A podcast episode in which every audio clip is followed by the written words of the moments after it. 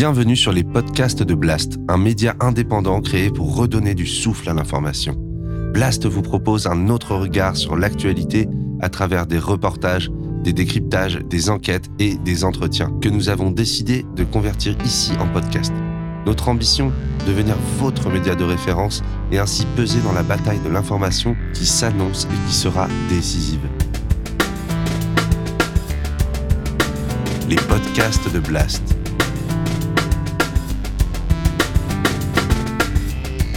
L'écologie avec Paloma Moritz.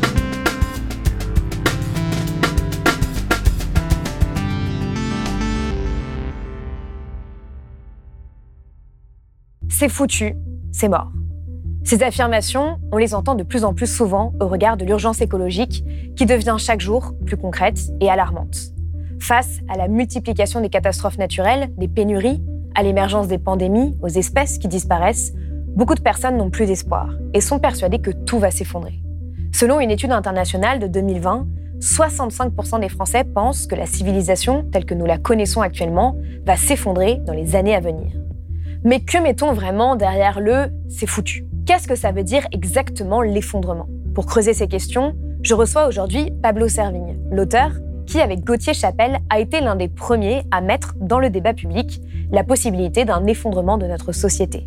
Ensemble, nous allons explorer comment parler de l'effondrement, de la situation actuelle, mais surtout comment vivre et agir une fois que l'on a conscience de toutes les menaces qui pèsent sur l'avenir. Et je vous rassure, avant de commencer, non, tout n'est pas foutu.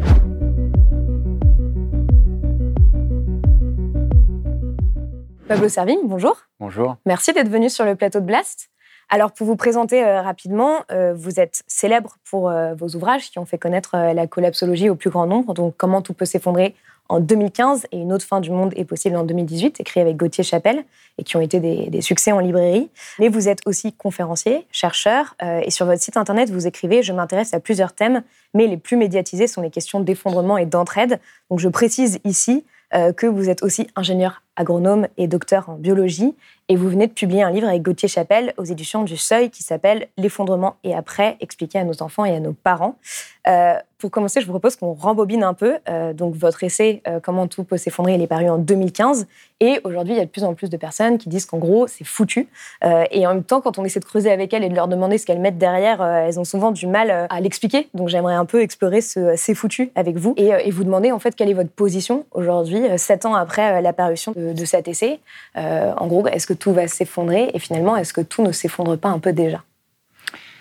Ouais, merci euh, déjà de me recevoir. Effectivement, il y a une petite confusion dans le titre. Comment tout peut s'effondrer? C'est c'est pas tout d'un coup. C'est euh, tous les systèmes, que ce soit euh, les écosystèmes, les sociétés, les marchés financiers, etc. Tous les systèmes peuvent un jour s'effondrer. Et c'est intéressant le, tout est foutu parce que c'est justement la posture qu'on voulait éviter. Nous, on arrive en lanceur d'alerte en 2015 en disant il y a un nouveau type de risque, le risque systémique global, l'enchevêtrement euh, des risques, il le climat, la biodiversité, euh, les ressources, le pétrole, etc. Si on les met ensemble, ça peut faire des effets de seuil, des effets dominos, euh, des effets voilà, qui peuvent mener à quelque chose de plus rapide que prévu, d'effondrement brutal. Voilà, c'est des risques majeurs, quoi. Donc on apporte ça.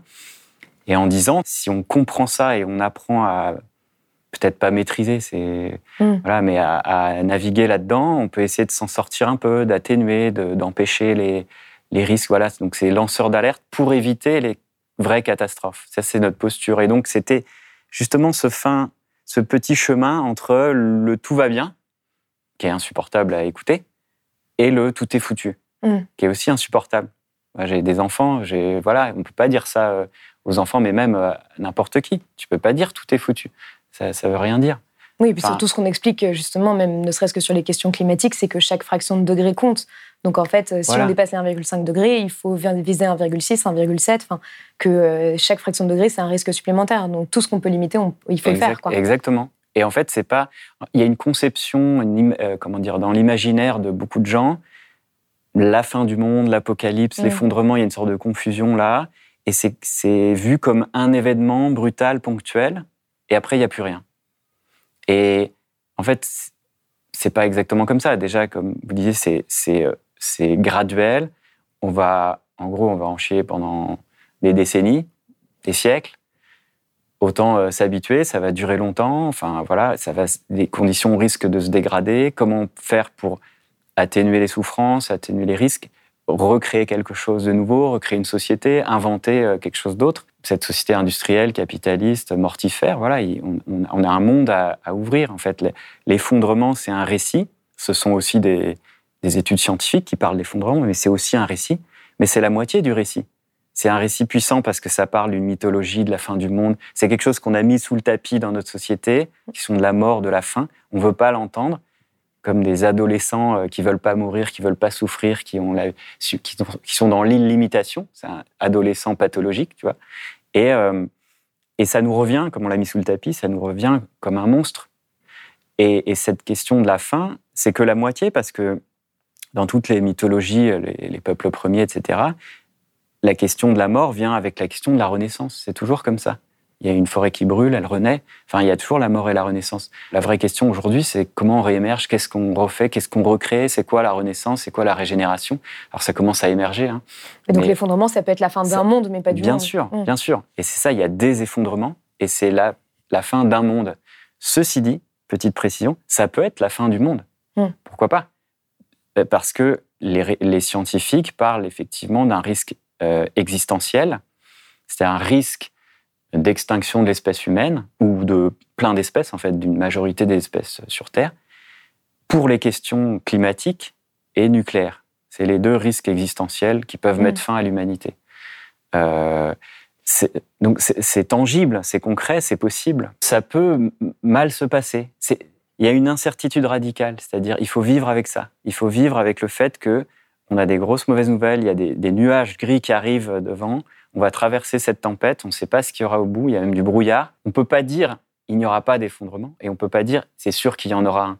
Mais il y a des risques. Alors comment on fait pour avancer ensemble dans ces risques? C'est vraiment ça. Donc il y a des effondrements et il y a une fin d'un monde il faut choisir ce qu'on veut ce qu'on souhaite qui s'effondre et ce qu'on souhaite qui ne s'effondre pas et qui régénère. Et donc ce que vous dites, c'est qu'il y a déjà des effondrements qui sont en cours, comme euh, l'effondrement de la biodiversité, par exemple. Euh, on l'a vu avec la pandémie de Covid, qui pourrait pu être vu comme une sorte de, signal annonciateur d'une forme d'effondrement. Et finalement, ça n'a pas eu lieu aussi. Ça n'a pas eu lieu comme un événement. en fait, comme un, événement déclencheur. Ce que les scientifiques disent sur les effondrements, c'est qu'il y a des préconditions, c'est-à-dire que peu, peu à peu, une société met en place des conditions qui les rendent réceptives à des chocs. Hmm. Et après, il y a les préconditions et il y a les chocs. Et par exemple, on peut construire une société totalement euh, résiliente à un choc de sécheresse ou de blackout ou de, je sais pas moi, de euh, d'émeutes sociales, etc. Et il peut, ça ne peut avoir aucune conséquence. Et on peut construire une société finalement fragile. Où on pose les conditions pour que n'importe quel petit choc se déploie, euh, oui, du fait de euh, l'interdépendance de nos sociétés. C'est-à-dire, par exemple, une catastrophe naturelle qui provoque euh, un effondrement des assurances et un effondrement du, marché euh, de la bourse internationale, donc du commerce international, et petit à petit, en fait, des ruptures d'approvisionnement, etc. Oui, c'est ça. Et donc, il y a des sociétés plus ou moins fragiles. On le voit mm. bien à Haïti. Haïti, par exemple, c'était très fragile, fragile comme société. Ils ont eu un énorme tremblement de terre et ils peinent à se remettre de ça. Et donc, la résilience est, voilà, a été bien érodée. Et donc, il y a des dynamiques d'effondrement qui se mettent en place. Donc, tout dépend à la fois de comment la société arrive dans les chocs et à la fois de comment elle peut s'en remettre ou pas. Et on peut bifurquer vers soit un effondrement, soit une renaissance, soit une stabilisation, peu importe, c'est des choix politiques. Mm. Mais en tout cas, ce qu'on invite, c'est prendre, prendre conscience de ça. Et en fait, si je rajoutais un truc intéressant sur la conception de la, fin du monde comme un moment, ça, j'ai vu ça il n'y a pas longtemps. Euh, chez le philosophe Günther Anders, mmh. que j'ai découvert il y a pas longtemps, c'est vraiment génial. Philosophe des catastrophes, de l'apocalypse, de l'apocalypse nucléaire en fait. Et en fait, il dit que la conception de l'apocalypse, pendant des siècles, enfin ça vient dans la région chrétienne, c'est un moment où euh, il y a la fin d'un monde, il y a la renaissance, il y a un monde nouveau qui vient derrière. Donc c'était plutôt une vision assez positive. Mmh. Euh, et en fait, avec l'arrivée du nucléaire, de l'apocalypse nucléaire, ça s'est converti tout de suite. Il n'y a, pas eu d'après. C'est-à-dire que le nucléaire a amené la possibilité d'une fin de tout, d'une fin de l'espèce humaine et d'une catastrophe qui ne mène à rien du tout. Et ça, c'est nouveau. Ça fait 50, enfin, ça fait 80 ans qu'on a cette conception d'une apocalypse comme un rideau noir. Et ça, ça fait très peur. C'est vraiment terrible à penser. Pourtant, on doit quand même s'efforcer de le penser. On doit s'efforcer d'ouvrir les horizons, d'imaginer une renaissance, d'imaginer une régénération, tout en imaginant une possible fin de tout. Et donc on dit mm. doit diminuer ces risques. C'est vraiment difficile à, penser en même temps. Mais donc ça veut dire que d'une certaine manière, il pourrait y avoir un effondrement de la société, mais qui ne serait pas une fin et qui pourrait mener derrière à une forme de régénération. Bien sûr, tout est possible. Ça dépend euh, des choix qu'on fait, de chaque dixième de degré. Si on mm. s'y met tous maintenant et qu'on construit quelque chose d'intéressant, on peut traverser les tempêtes. Et, l'humanité, euh, enfin l'histoire de l'humanité, c'est une histoire de, de comment on arrive à coopérer pour traverser les, les milieux hostiles, enfin la contingence, quoi. que ce soit sécheresse. Euh, on, on, a eu des changements climatiques dans l'histoire de l'humanité qui, enfin voilà, qui étaient aussi terribles. Et il y a eu des migrations, il y a eu plein de choses. Donc c'est pas le milieu hostile qui est dangereux. C'est comment on rentre dans le milieu hostile avec notre mentalité euh, d'égoïste, d'enfant gâté, mm. Euh, qui veut la liberté euh, individuelle. Enfin, notre conception de la liberté est extrêmement dangereuse. Ouais. on va, on va y revenir justement, mais ouais. Non, non, mais on va, on va revenir à toutes ces questions euh, d'entraide, mais j'aimerais juste, euh, avant de parler un peu de, de comment est-ce qu'en tant que société, on, se prépare et on a une compréhension, en fait, des effondrements en cours et d'un possible euh, effondrement. En fait, aujourd'hui, on a quand même un peu l'impression que c'est un sujet qui est caricaturé à outrance, que quand mmh. certaines personnes parlent d'urgence écologique, on les traite d'alarmisme. Ça m'arrive souvent en tant que, que journaliste. Et vous, vous, vous insistez sur la nécessité d'ériger la collapsologie comme une discipline de dire la vérité, même si elle fait mal aux gens. Euh, et, donc, est-ce que pour vous, la société euh, française aujourd'hui, elle est à peu près consciente de cette vérité qui fait mal? Je sais pas, je sais parler de vérité, mais euh, je pense qu'elle est consciente des risques et que même si c'est pas explicite, c'est vraiment intuitivement les gens ont conscience, voilà, que ça va mal, que c'est interconnecté, que il y, a un truc qui va pas et qu'on risque gros, quoi. C'est une question de vie ou de mort. Après, que ça soit explicite, que ça soit accepté. Enfin, mm. Souvent, le problème, c'est qu'on ne croit pas ce qu'on sait. Donc les gens savent, il y a un changement climatique, ouais, il y a des risques incroyables, mais on n'y croit pas, ça n'impacte pas nos vies.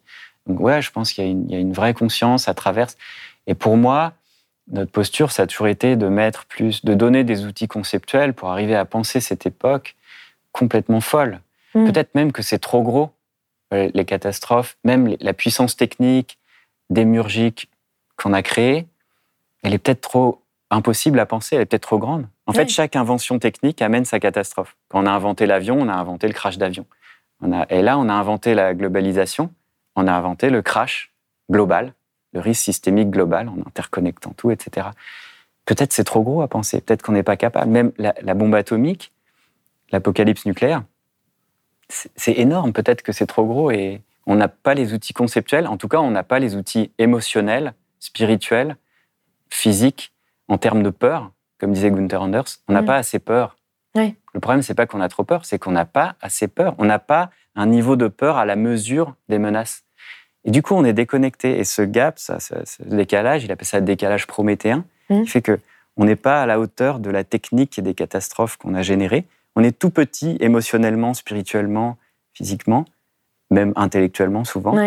Et on est dépassé par un monde qu'on a créé qui nous dépasse. Donc, c'est une vraie question et on a invité effectivement les scientifiques. moi, je suis, vous disiez que j'étais chercheur. Euh, j'étais chercheur. En fait, je suis plus chercheur en poste. Je suis plus à mm. l'université, mais je continue à creuser et on invite avec ce mot collapsologie. C'est à la fois grand public pour expliquer au grand public et c'est à la fois une invitation aux chercheurs euh, à constituer une discipline scientifique sérieuse et elle se constitue, même si pour l'instant il y a peu de chercheurs français, il y en a un qui, mm. prennent euh, la balle au, bon.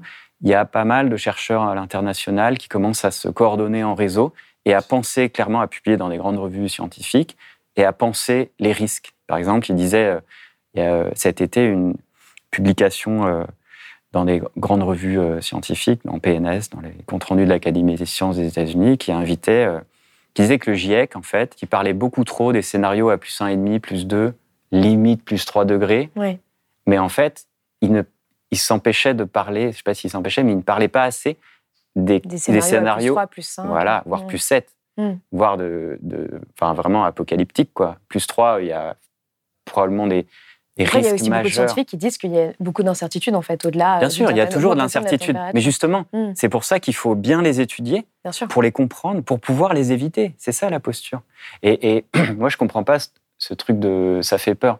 Oui, ça fait peur, mais quand il y a, imagine, l'immeuble est en feu, les pompiers débarquent, ils cassent les vitres, ils cassent les portes, ils disent au feu. On va pas leur dire, euh, écoutez, messieurs, vous, vous- vous- calmez-vous, vous nous faites peur. Nous, on a besoin d'optimisme, on a besoin d'espoir. Non, Ouais. Juste, on se bouge le cul et on sauve nos vies et on s'entraide. Ouais, mais donc, à un moment, il faut apprendre à. Ça fait peur. C'est normal d'avoir peur. C'est normal d'être désespéré. C'est normal de sentir de la colère. Il faut traverser tout ça et être à la hauteur de, bah, de, de- des choses immenses qui, voire peut-être qui nous dépassent. Oui, et à la fois justement par rapport à ce côté qui nous dépasse ou à la peur, il y a beaucoup de personnes qui aujourd'hui sont dans un déni et on a l'impression que de plus en plus, il y a un peu deux mondes qui cohabitent et qui n'ont Ouais. pas la même conception du monde parce qu'il y en a qui sont conscients de l'urgence et de sa gravité et d'autres qui sont en déni par rapport à ça. Et ça crée des tensions de plus en Ah plus fortes. Euh, et, et donc, d'une certaine manière, on on peut se demander, mais comment est-ce qu'on peut réconcilier ces, ces deux mondes-là?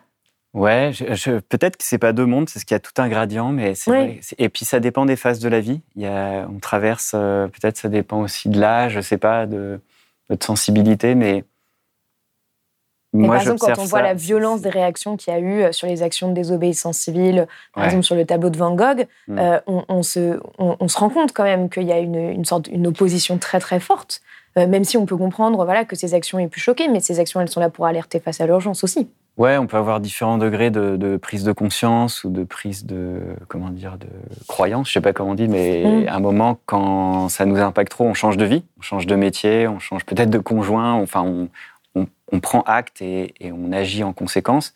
Et effectivement, il y a plein de gens qui ne veulent pas croire, qui ne veulent même pas savoir. Et forcément, quand on ne croit pas à ces catastrophes, quand ça nous passe au-dessus de la tête, on ne peut pas comprendre que pour certaines personnes, c'est une question de vie ou de mort. Pourquoi les gens rentrent en résistance euh, ils, ils- ils bouleversent leur vie. Ces, ces militants, euh, ces jeunes, ils voulaient peut-être pas faire ça, ils voulaient faire une carrière dans autre chose. Oui. Et, et ils ont, moi aussi, j'ai été obligé de faire ce livre, je me sentais obligé, une nécessité. Moi, j'aurais fait autre chose s'il n'y avait pas des catastrophes. euh, voilà, j'aurais j'aurais une autre vie. Mais pour moi, c'est une question de vie ou de mort. Et en plus, j'avais, on avait des enfants là, avec euh, Gauthier aussi et Raphaël aussi. Ils avaient des, des- des nouveau-nés euh, au moment où on écrivait ces livres.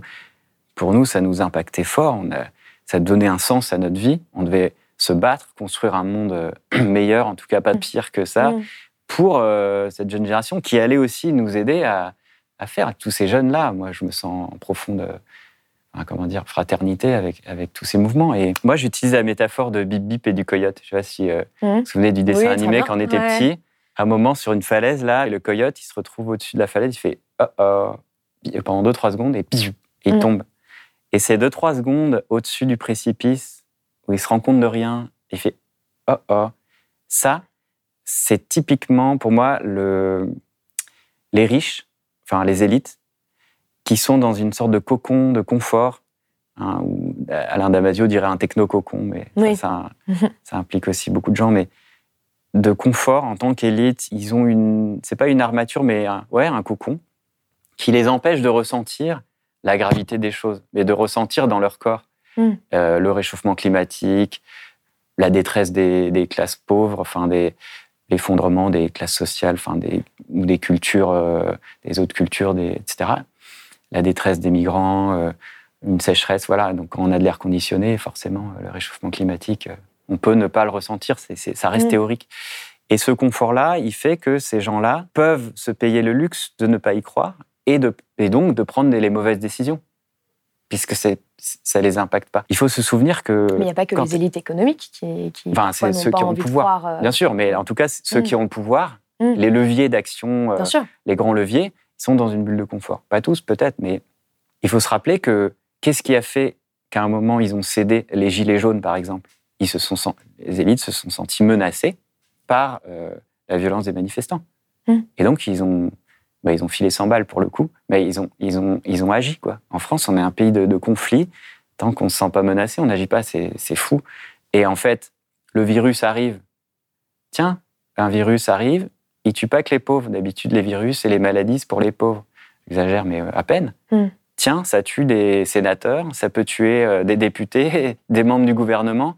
oulala, là là, on va agir. Ils se sont sentis, ça, le virus a percé le cocon de confort, et tiens, on peut agir, tiens, on peut même arrêter le monde.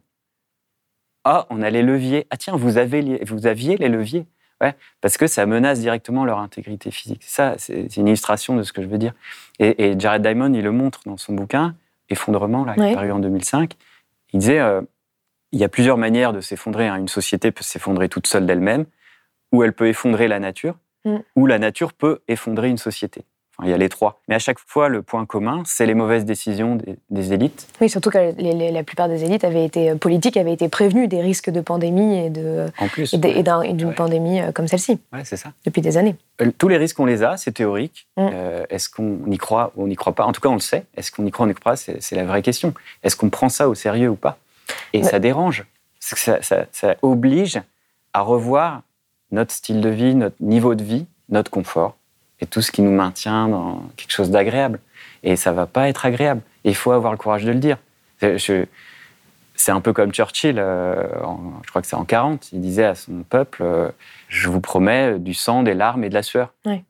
Ok, à la fin, il y a un horizon de libération, on va vaincre les nazis, etc. Point Godwin déjà, mm. après euh, un quart d'heure. Non, mais c'est. Il n'a pas menti. C'est-à-dire que le chemin va être difficile entre comme on est drogué aux énergies fossiles, littéralement, on est toxicomane, toute notre société. Les deux grands risques, c'est l'overdose ou le sevrage brutal. Euh, si on a trop de pétrole, c'est l'overdose climatique. Si on n'a pas assez de pétrole, bah c'est la mort par asphyxie, comme Poutine nous l'a montré avec ses robinets. Et eh ben, le chemin de sevrage, parce que c'est vraiment du sevrage, hein, c'est pas de la sobriété. Hein. On ne dit pas à un toxicomane, euh, écoute, maintenant c'est la sobriété. Ils que justement, il ne faut pas parler de, sobriété, mais de sevrage aujourd'hui.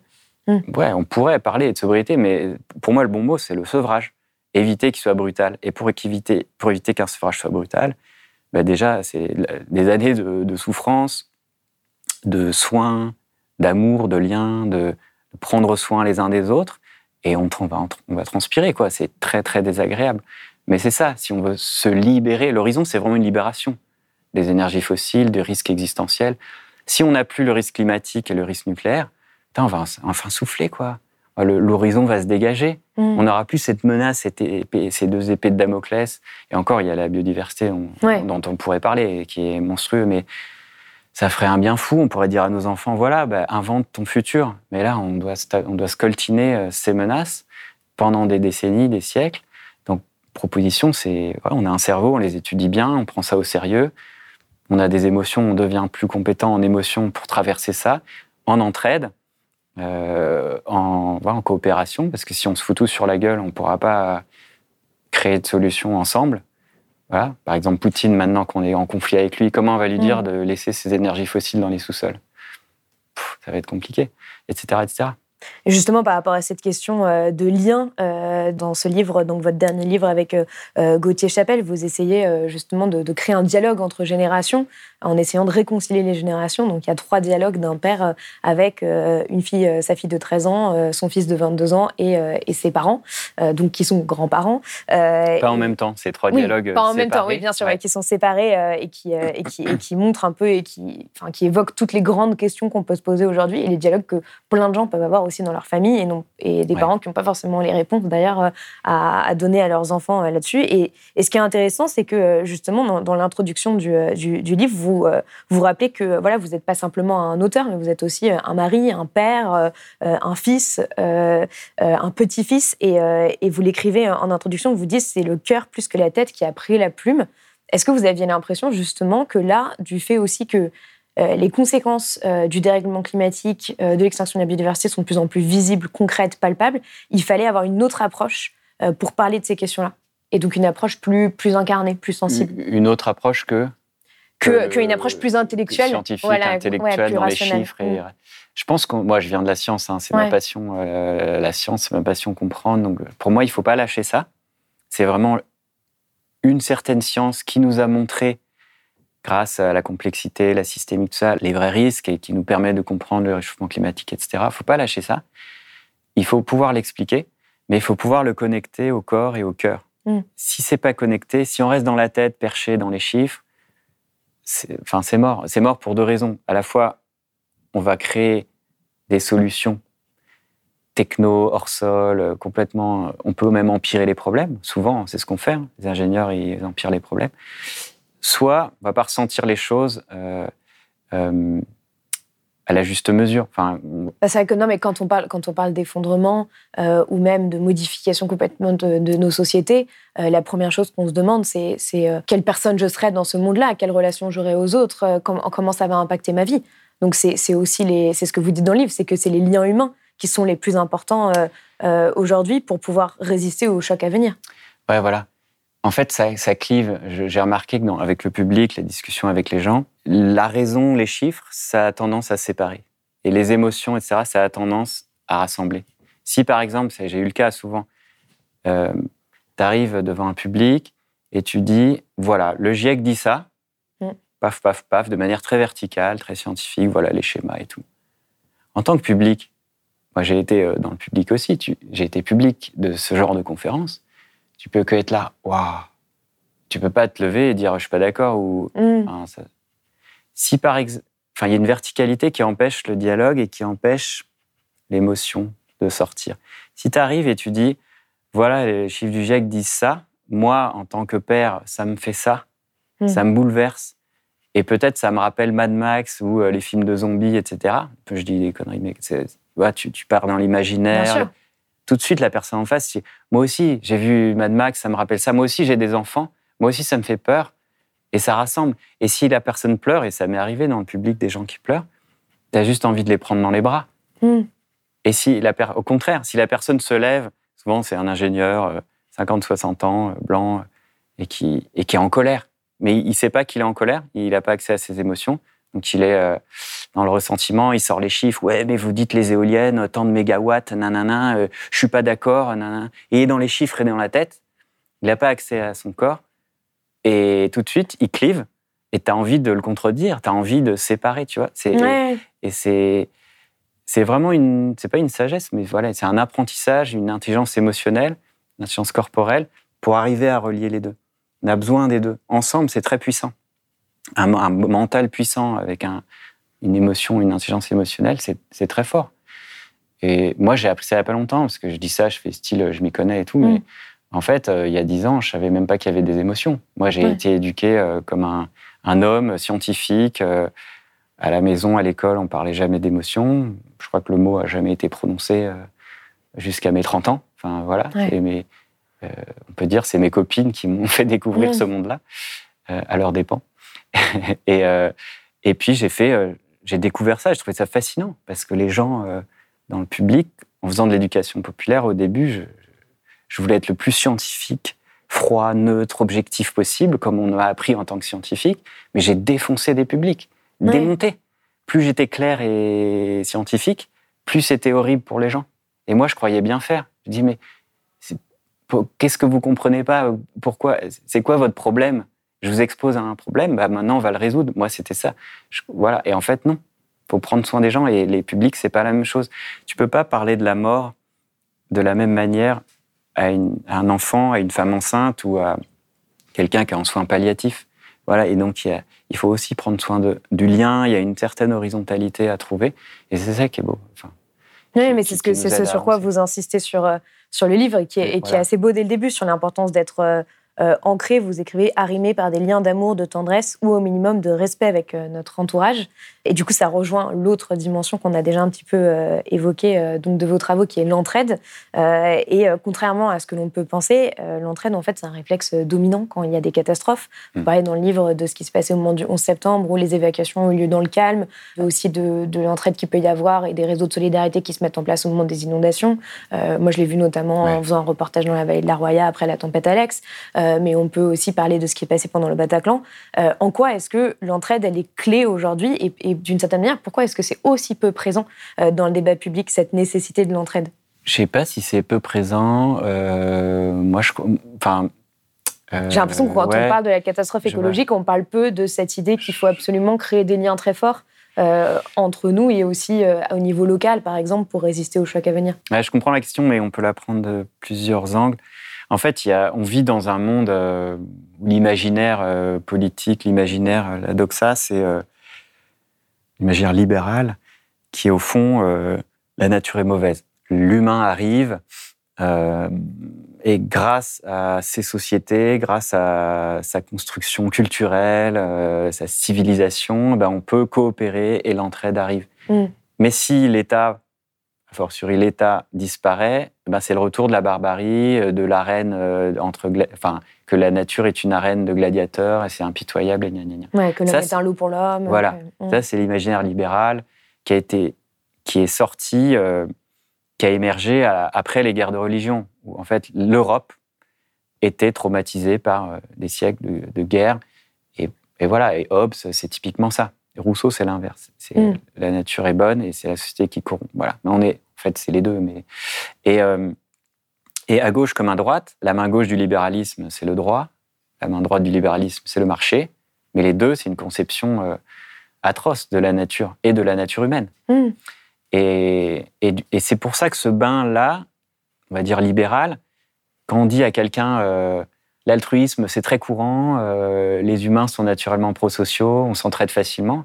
On te regarde, il faut mais t'es mm. naïf, t'es bisounours, tu fais exprès, c'est quoi ton problème? Et quand on dit euh, non, mais euh, ce qui compte, c'est la compétition, c'est enfoncer la gueule de son voisin, c'est gagner des parts de marché. ah ouais, toi, t'es un réaliste. T'es vraiment. c'est ça. on est tellement imprégné de ça. Même Gauthier le dit très bien. À l'école, qu'est-ce qu'on apprend à l'école? Euh, comment s'appelle l'entraide à l'école De la triche. Hmm. Quand, au boulot, au boulot, euh, on est dans une boîte, on ne sait pas faire notre job, on a besoin d'aide, on va voir le, collègue, il nous aide. Tu fais ça à l'école, c'est de la triche.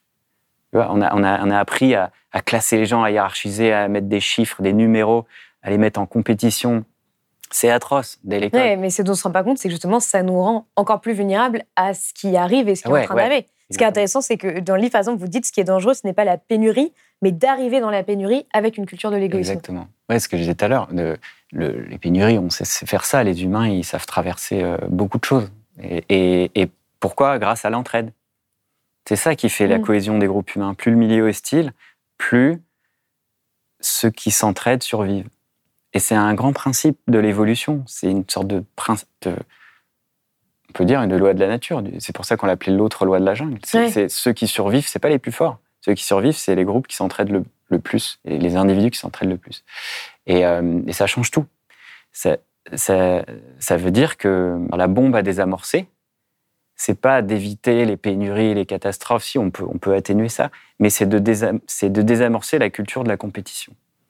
Si tu arrives dans les pénuries rapidement, brutalement, comme c'est peut-être le cas cet hiver, avec une mentalité d'enfant gâté, de ouais, mais moi j'ai payé, j'ai droit, euh, de toute façon, moi, mon confort, personne ne m'enlèvera. Euh, vous, les écolos, vous m'enlevez ma liberté de consommer, euh, d'avoir un 4x4 ou je sais pas quoi. Mais on est mort, on est foutu. Ça va créer un chaos social immense, tu vois. Oui, comme ça a été le cas pendant le, Covid, par exemple, où il y avait des personnes qui faisaient d'énormes réserves dans les supermarchés et qui ne pensaient pas aux autres, et donc où ça créait des, des pénuries momentanées. C'est ça. Le phénomène, après, ouais. Et encore que les réserves, c'est normal. Nos grands-parents, ils faisaient des réserves. Mais le truc, c'est qu'il fallait les mais prévoir Mais c'est tout, fait des réserves d'un coup. voilà, c'est ça. Et on se fout de la gueule des survivalistes parce qu'ils font des réserves. Mais après, on le, fait quand même euh, tout d'un coup. Enfin, bref, il y a, y a, Après, moi, le côté euh, panique et euh, faire des réserves et la phase chaotique d'une annonce de mauvaises nouvelles, d'une pandémie, d'un effondrement ou quoi, moi, j'ai quand même confiance. Je, je pense qu'il faut traverser ça.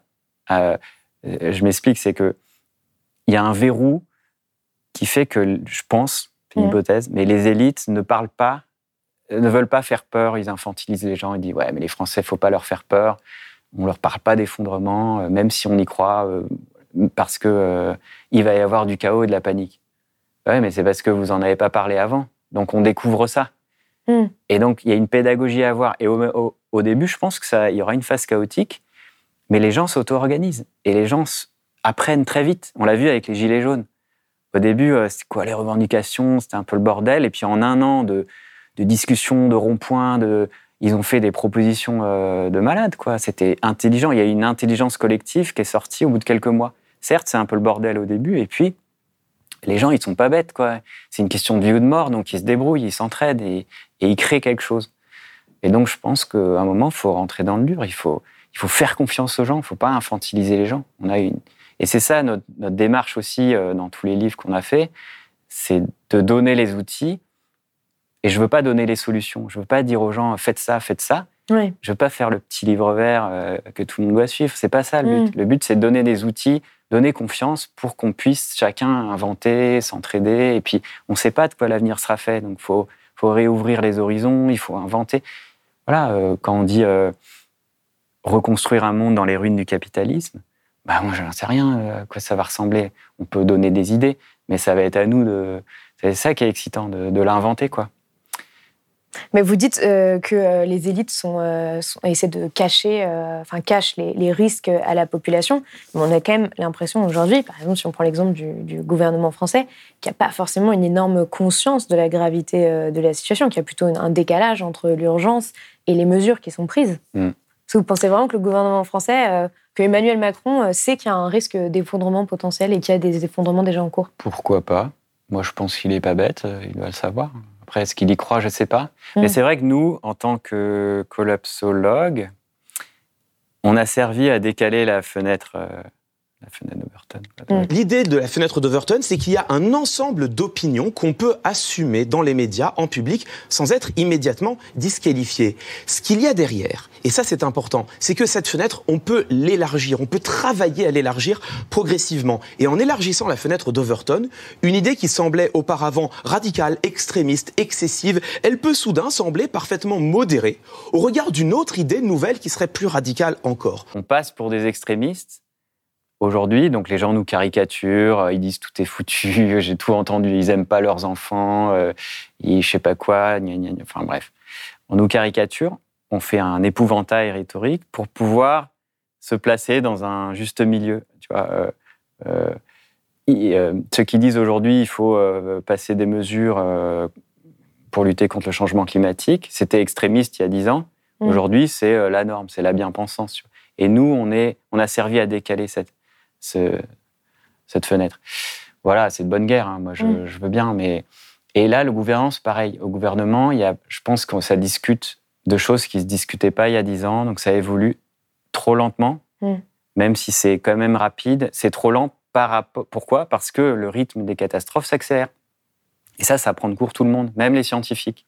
Là, les climatologues sont très étonnés de l'accélération des événements extrêmes, de l'accélération du réchauffement.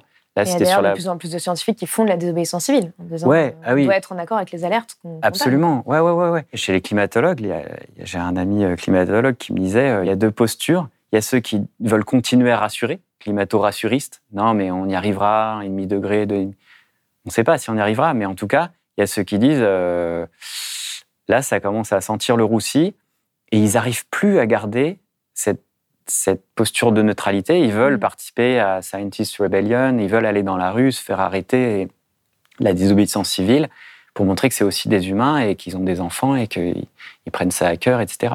Et ça, ça, ça rejoint ce qu'on disait sur les émotions. hein. Ouais. Tu peux pas rester un cerveau neutre. C'est hyper dur. C'est comment tu fais moralement? Je, je sais pas si. Je pense que les scientifiques doivent s'engager clairement. Enfin, moi, c'est pour ça que j'ai quitté la recherche. C'est parce que j'étais bien moi dans mes petites recherches euh, sur le comportement animal, dans ma petite tour d'ivoire. C'est le métier parfait. C'est ça que je voulais faire quand j'étais petit. Mm. Mais c'est quoi le sens quand tu vois passer les publications scientifiques sur euh, le climat, la biodiversité? C'est juste à pleurer. J'en ai pleuré, quoi. J'ai vu ça. Et je suis sorti, j'ai dit, je peux pas faire de la recherche. C'est une trahison, quoi. Donc, je suis allé au contact des gens pour euh, justement lancer des alertes, parce que c'est ça que j'aime bien faire. Mais j'ai dû m'engager. Je pense qu'en tant que scientifique, on ne peut pas ne pas s'engager, quoi. Et, et là, là, les climatologues, ça, Oui, se sent. vraiment, ça euh, se sent, hein. Ah, et, euh, et la semaine dernière, il y en a eu qui étaient emprisonnés euh, en Allemagne, justement, pour s'être engagés. Mais que- de, de façon générale, qu'est-ce que vous pensez des, des actions de désobéissance civile en ce moment, et notamment celle de Just Stop Oil, qui crée énormément de débats, etc. Est-ce que vous pensez que c'est contre-productif, par exemple ou... Les actions? Ouais. Je sais pas trop. Moi, ça me, ça me choque pas du tout. Je trouve ça Mm. totalement euh, normal. En fait, pour euh, dire la vérité, je trouve que c'est pas assez, quoi. C'est Mm. encore gentil. c'est vraiment gentil le combat en Europe, euh, le combat écologiste, par rapport à la violence de ce qu'on se prend sur la figure, de la violence sociale. Je crois que le chômage, c'est 15 000 morts par an. Enfin, la violence structurelle de nos sociétés, je trouve que c'est de la légitime défense. La violence du climat, enfin des catastrophes climatiques, la violence de la mort de tous ces animaux, de tout ça, c'est hyper violent. On est tellement timide, mais, mais la désobéissance civile, c'est tellement rien du tout par rapport à ce qu'on est en train de subir. Et voilà, on est encore une fois, nous aussi, dans un cocon de confort et on tente des choses. C'est dur d'être activiste, enfin, de, de, se mettre en inconfort, de risquer euh, de perdre sa carrière, de je sais pas quoi, de se fâcher avec sa famille, euh, de se fâcher avec ses amis. Et on se met en danger. Et encore, c'est que dalle. Vous pensez que ça devrait aller plus loin aujourd'hui? Mais bien sûr, en Amérique latine. C'est-à-dire sous quelle forme, par exemple? Bah, Il faut explorer plein de formes. Hein. Euh, comment dire La forme dépend de. Souvent, c'est des réactions de ce qui est en face. Et là, en France, on a une culture de la enfin, de la conflictualité, voire de la violence. Euh, c'est pas du tout pareil dans d'autres pays où ils sont plus consensuels, etc. Mais quand je, vois, moi, je suis euh, d'origine colombienne aussi, à moitié colombien. Euh, là-bas, les militants écologistes, ils se prennent une balle dans la tête. Oui, bien sûr. c'est un autre niveau là. Ils risquent leur vie. c'est avec contre les paramilitaires, les gens d'extrême droite. Il y a les FARC, il y a les machins. C'est c'est la terre-mère. C'est voilà, c'est des questions de vie ou de mort. On n'en est pas là, mais ça peut très bien arriver aujourd'hui. Euh, parce que quand on n'est jamais écouté, qu'est-ce qui arrive quand, je ne sais pas si vous avez des enfants, mais quand, on a, quand les enfants, ils, ils sont jamais écoutés, et ils pètent un plomb. Même pas que les enfants, les adultes. Mm. Quand on n'écoute pas les gens, ils vont vers la violence. C'est normal. Et même de l'ultra-violence, c'est-à-dire de, de l'automutilation, le suicide, ou le terrorisme, ou le, les, un, un, comment dire, Attention quand même, parce qu'on parle beaucoup d'écoterrorisme en ce moment déjà, mais... Euh, ouais, mais c'est une réaction de... Euh, alors, on est tous enfin, résistants terroristes, on sait comment c'est. Hein, euh, Jean Moulin, c'était un terroriste pour les nazis. Donc. Mais je veux dire, les, les attentats suicides, par exemple en, en, Palestine, un attentat suicide, c'est le stade ultime de gens qui ne sont pas écoutés. Hmm. Comment tu peux te, te suicider en tuant des gens alors que tu as des enfants, etc., c'est que vraiment, tu n'as jamais, t'as pas été écouté. Donc, si on continue à ne pas écouter la jeunesse, c'est vers ça qu'on va aller. Et du coup, en face, il y a déjà notamment des, jeunes qui se sont immolés pour protester euh, contre leurs conditions de vie et leur, la précarité, etc. Euh, ces dernières années. Oui. Donc il y, a, vraiment. Mais sans faire de mal à personne. Et, puis, et puis c'est une boucle, euh, comment dire, sans fin, parce que après, eux qui font une violence structurelle, le gouvernement par exemple, il y a des militants qui répondent, et après ils utilisent cette, réponse pour justifier euh, les lois scélérates, etc. Et donc c'est une boucle sans fin. Donc voilà, à un moment, il faut désamorcer ça, mais c'est dur. Enfin, on est vraiment dans cet entre-deux. On, l'aborde dans le livre parce que euh, le deuxième euh, chapitre, c'est un fils de 22 ans qui est Camille, qui est très en colère parce qu'il vient de se faire éjecter d'une ZAD et il arrive, papa, j'en peux plus moi. Ils, nous disent qu'il faut changer, ils font des COP euh, et des réunions au G7 et, et, nous on change le monde et on se prend les bulldozers dans la gueule et des lacrymos. Et c'est quoi Qu'est-ce qu'on fait en tant que père de cette colère? Surtout qu'on est nous-mêmes en colère, mm. mais elle s'est un peu éteinte peut-être, je sais pas. Et qu'est-ce qu'on dit à cette, à cette jeunesse qui, est, qui, a un avenir bouché, qui on les écoute pas, on les méprise? C'est même pas euh, allez, faites votre petite ZAD, euh, on vous regarde. C'est même pas condescendant, c'est juste violent, quoi. Non, pas de ZAD. C'est des mauvaises herbes, nous, on met du Roundup, basta. Mm. C'est hyper violent. C'est même pas inventer votre monde de demain. Allez-y. Au début, il pourrait ricaner, et puis après prendre ça au sérieux. Même pas. Alors, on pourrait imaginer un gouvernement qui aide, qui dise OK, les jeunes, vous voulez de l'inventivité politique? Eh ben, on, fait euh, des zones où vous inventez on pourrait imaginer ça, une pépinière d'innovation politique, de, zones de création politique. C'est ça, en fait, qu'il faut faire.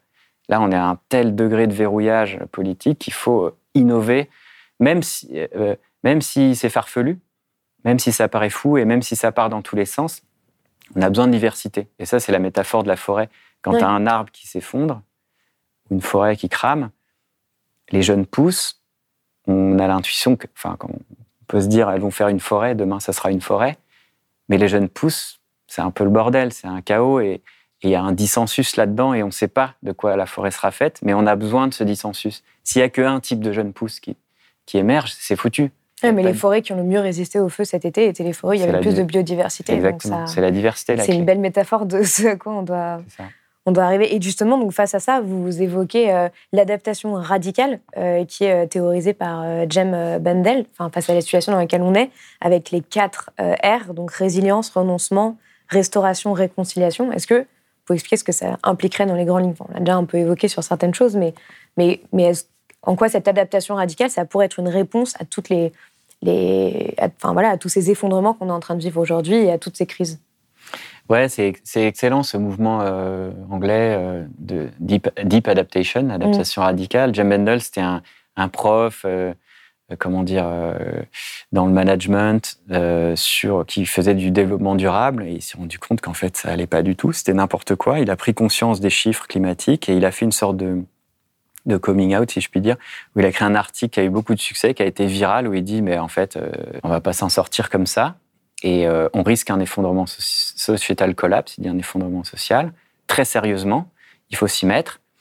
Et les solutions qu'on nous propose, ça va pas du tout. C'est des demi-mesures qui nous foutent encore plus dans la merde.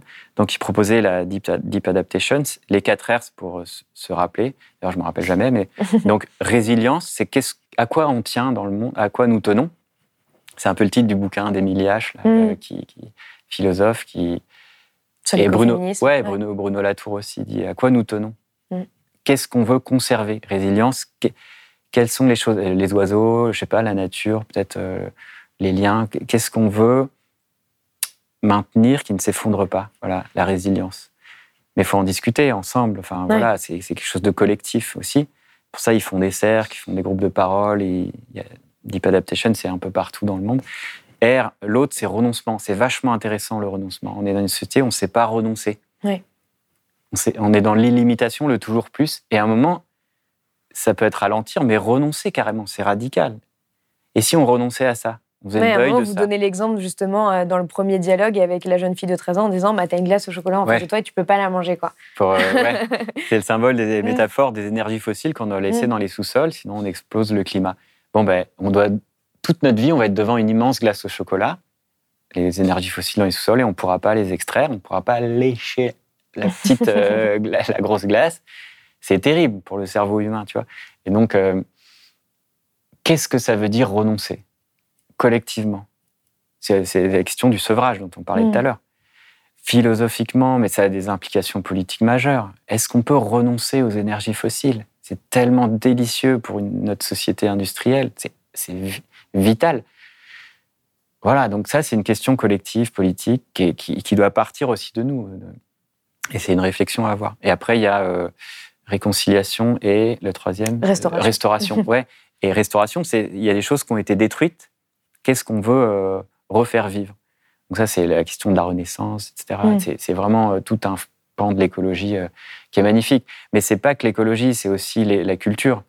En fait, si on y pense bien, on vit une société de décroissance. Le capitalisme, en fait, c'est un capitalisme punitif, un capitalisme de salon.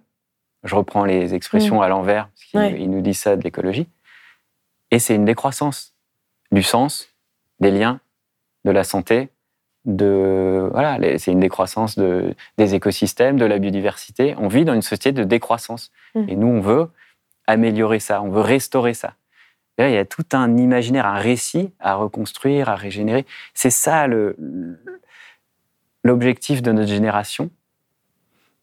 C'est laisser les énergies fossiles dans les sous-sols, se défaire, se sevrer des drogues et régénérer et renaître, renaître d'une société mortifère, zombie, euh, qui bouffe tout. Euh, c'est des zombies, c'est une bonne métaphore. C'est des individus qui errent et qui bouffent tout. C'est vraiment mmh. notre société, sans, sans, sans but, juste et sans lien entre eux. Il n'y a, pas de sens, il n'y a pas de lien. Et on bouffe tout. C'est ça la société zombie dans laquelle on vit. Et c'est quoi qui va advenir après? Comment on se dézombifie? On a vraiment beaucoup de. Et la réconciliation, du coup, c'est le, quatrième tome qui est le but de ce livre, en quelque sorte. Ouais, là, c'est plus. Enfin, il, faudrait du temps pour développer, mais ouais, ouais, notre livre, en fait, c'est comment on fait, parce qu'il y a des vrais clivages générationnels hein, avec ces questions, hein. même les couples se défont ou se forment. Mais je veux dire, euh, intégrer cette question des catastrophes globales et d'un possible effondrement, ça change notre horizon de temps, ça change notre manière d'être au monde, la manière de voir l'avenir, etc. Et donc forcément, ça peut créer des grandes fractures en nous et avec nos proches. Et il y a des engueulades de famille, au repas de Noël, ou peu importe, avec les potes autour d'une bière. Mais aussi des réconciliations. Et en fait, notre livre, c'est comment on peut maintenir les liens malgré tout, même si on n'est pas forcément d'accord. Mais il va falloir qu'on se serre les coudes, sinon on va sombrer dans la tempête. Quoi. Il faut se maintenir à flot on a commencé en fait avec cette idée de qu'est-ce qu'on met derrière ces foutus. Euh, et donc maintenant, j'aimerais mm. bien qu'on parle d'imaginaire, euh, parce que dans le livre, vous évoquez, euh, il y a de plus en plus de gens qui parlent aussi de cette question des imaginaires, mais vous évoquez la nécessité de transformer cette espèce de peur continue qu'on a en une sorte de grand récit, d'accepter qu'on va perdre certaines choses, de s'adapter, de s'habituer, de vivre avec, mais d'imaginer une autre histoire, d'autres sens à nos vies. Et, euh, pour ça, euh, bah, les, représentations qu'on a tout autour de nous euh, conditionnent énormément de choses. Et en fait, on voit aujourd'hui, la plupart des séries euh, des films qui imaginent le futur, l'imaginent de façon euh, catastrophiste euh, et hyper anxiogène. On peut parler, on peut penser à The Walking Dead ou la série Years and Years ou la série Effondrement sur Canal, par exemple. Et, et, la question que je me posais du coup en lisant le livre et en réfléchissant à tout ça, c'est est-ce qu'on n'a pas besoin d'imaginer des récits de l'avenir qui soient lucides c'est-à-dire par exemple qu'ils puissent imaginer le fait qu'il y ait eu euh, certains effondrements ou un effondrement, mais euh, qui montrent aussi des personnes qui s'en sortent, qui, qui arrivent à survivre, qui arrivent à, continuer à créer des liens et, qui montrent qu'en fait ce, n'est pas le chaos ou la société qui continue comme, comme mmh. elle est aujourd'hui, qui a, une multitude d'alternatives possibles. Quoi. Ah, merci pour cette question parce que la réponse est dans la question. Mais effectivement, on a vraiment besoin de ça et, c'est un vrai challenge d'aller chercher les pépites. Parce que dans tous ces récits post-apocalyptiques, moi je suis un peu en train d'explorer ça, les romans, les films, les mm. séries, il y en a peu finalement qui donnent envie d'eux. le personnage principal, c'est souvent la peur. Oui, on a besoin de la peur, on a besoin d'apprendre à apprivoiser la peur et tout, mais à un moment, il y en a marre des dystopies qu'est-ce qui permet, quelle est la fissure qui permet d'aller d'envisager qu'on se placerait bien dans ce futur, lucide, mais en galérant, mais en même temps en s'entraidant, etc. Et moi, je pense à Octavia Butler, la parabole du semeur. Il y a Dans la forêt de Gene Egland, qui est dans la forêt, qui est, magnifique, qui, qui est sombre, mais quand même qui est beau. Il y a, enfin voilà, il y en a quelques-uns. Il y a Après le monde aussi de Antoinette Richner, mais qui est aussi très dur et, à la fois, et à la fois optimiste. Enfin, c'est un peu. Ouais, c'est bizarre. Hein. C'est très, bizarre. Il est, il est dur et en même temps, moi, j'en ressors. Euh, j'en suis ressorti bouleversé, mais en même temps avec. Moi, je sais que j'ai pleuré en le lisant. Quoi. Je... Il y a vraiment eu des moments parce qu'en fait, on voit cet aspect et qui est, très intéressant, c'est-à-dire quand on se projette dans potentiellement, enfin un potentiel effondrement, c'est de dire euh, est-ce que euh, certaines personnes euh, vont perdre toutes leurs valeurs parce que n'ont pas été conditionnées pour vivre dans un monde où bah, elles, vont devoir subvenir elles-mêmes à leurs besoins plutôt que d'aller au supermarché ou autre. Enfin, et donc du coup, forcément, ça crée aussi, ça peut créer des violences et des tensions et, des maladies et, de se dire quelle personne je serais dans ce monde-là, quoi. Ouais, c'est ça. En fait, un effondrement, c'est surtout un effondrement du récit, du récit commun, du récit qui nous donne qui donne la cohésion, qui donne sens au monde. Et, et ça, ça peut aller très vite. autant les infrastructures, euh, elles peuvent rester, mais si on perd la, croyance, ça, Harry, il en parle très bien dans mm. Sapiens, qui nous maintient ensemble, le fait que, je sais pas moi, l'Europe, la France, tout ça, c'est des récits. Euh, la croyance que, euh, je sais pas moi, la Renaissance, enfin, n'importe. Si on perd ça, ça peut vite partir en cacahuète. Et, et donc, on a un vrai défi là. Il y a, à la fois sur le récit, il y a un vrai mm. enjeu là, majeur, à recréer euh, du sens euh, qui soit pas toxique, pas un récit toxique de la croissance infinie, etc. Et, euh, et là, on est dans un entre-deux. On est dans une époque un peu chaotique où on sent que le récit néolibéral, euh, économique, enfin, même de la modernité, même du progrès est en train de se fissurer on a quand même même des millionnaires de la Silicon Valley qui achètent des bunkers de luxe euh, parce qu'ils pensent qu'il va y avoir un effondrement. Quoi. Comme disait Bruno Latour, ils font sécession. Les élites font mm. sécession. Ils trahissent le projet moderne. Voilà, c'est un signe que. Donc, il y, a tout se fissure de partout et on ne sait pas. Il y a plein de récits qui, qui émergent, mais on ne sait pas lequel va vraiment, euh, comment dire, euh, donner corps à la suite. Donc, euh, on est dans un entre-deux où il y a des monstres qui apparaissent, comme disait mm. Gramsci. Donc, euh, faut, voilà, faut continuer à créer, à, espérer. Et l'espoir, c'est vraiment une notion active. C'est, comme on dit dans notre, notre bouquin, c'est pas attendre qu'on, nous dise qu'on ait des chances de nous en sortir, de, s'en sortir. C'est vraiment euh, faire en sorte que de, se mettre debout et d'agir et de, et de mettre euh, au monde ce qu'on croit être juste. Quoi. même si c'est le brouillard, même si on ne sait pas si on va s'en sortir, moi, je pense que ça, c'est juste. Je me lève, je le fais.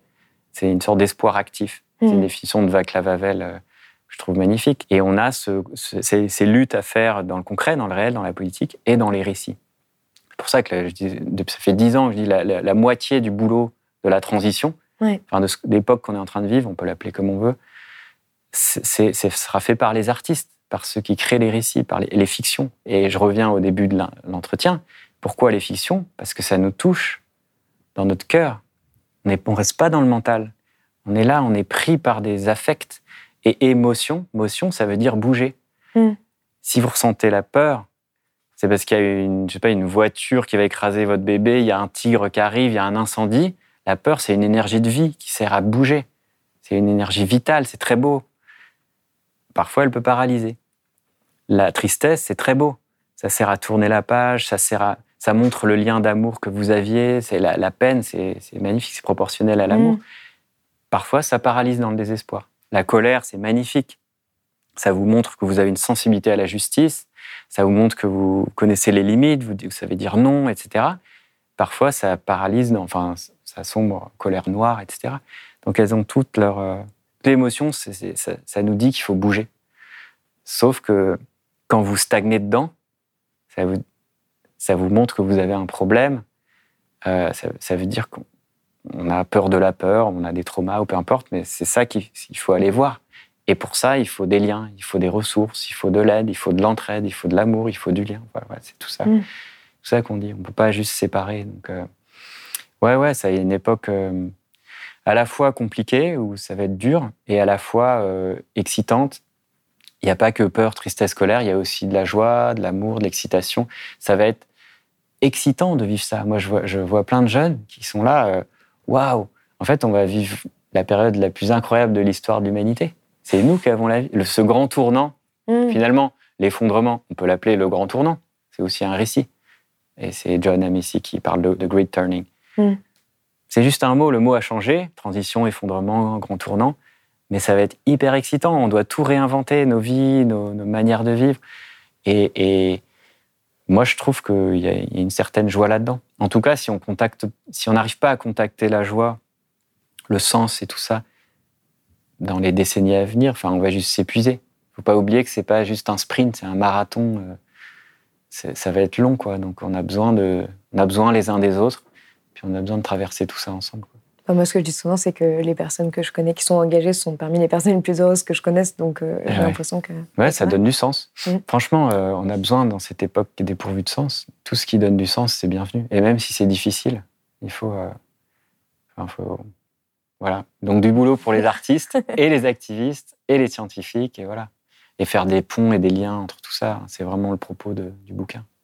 Merci beaucoup, Pablo Servigne, d'être venu sur Blast. Merci. Si vous avez aimé ce podcast, s'il vous a été utile, n'oubliez pas de nous mettre des étoiles ou de le partager autour de vous sur vos réseaux sociaux. Blast est un média indépendant, et si tous nos contenus sont en accès libre, c'est grâce au soutien financier de nos blasters et abonnés. Pour nous soutenir, faites un nom unique ou mensuel et rendez-vous sur blast-info.fr. Blast, c'est aussi une web télé disponible sur YouTube et Peertube et présente sur tous les réseaux sociaux. Alors suivez-nous et pour ne rien rater de nos contenus, abonnez-vous sur notre chaîne YouTube.